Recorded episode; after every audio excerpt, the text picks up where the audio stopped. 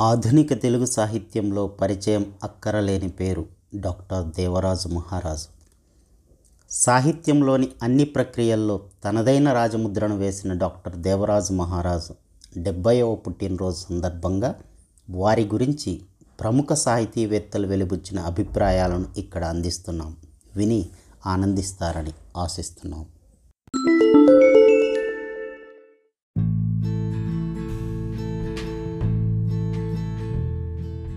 పంతొమ్మిది వందల డెబ్భై నాలుగు జనవరిలో ప్రముఖ సాహితీవేత్త కేంద్ర సాహిత్య అకాడమీ అవార్డు గ్రహీత కె శివారెడ్డి గారు డాక్టర్ దేవరాజు మహారాజు గారిపై ఓ కవితను రచించారు.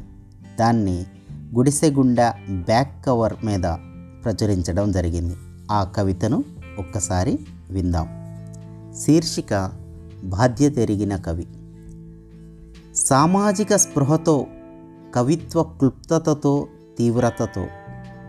బాంబులాంటి బహుకొద్ది కథలు రాసి ఆంధ్ర కథా సాహిత్యంలో గణనీయమైన స్థానం సంపాదించిన దేవరాజు మహారాజు కథా రచయిత మాత్రమే కాదు.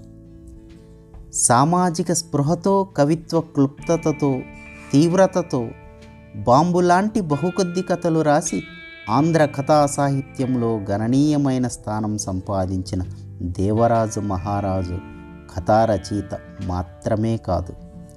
సామాజిక స్వరూపాన్ని శాస్త్రీయ దృక్పథంతో విశ్లేషించి సామాజిక స్వరూపాన్ని శాస్త్రీయ దృక్పథంతో విశ్లేషించి తెలంగాణ మాండలిక జీవద్భాషతో కదం తొక్కిస్తూ కవితా పద స్పందనాల్ని మన ముందుంచిన బాధ్యతెరిగిన కవి వాస్తవికతావాది మహారాజు.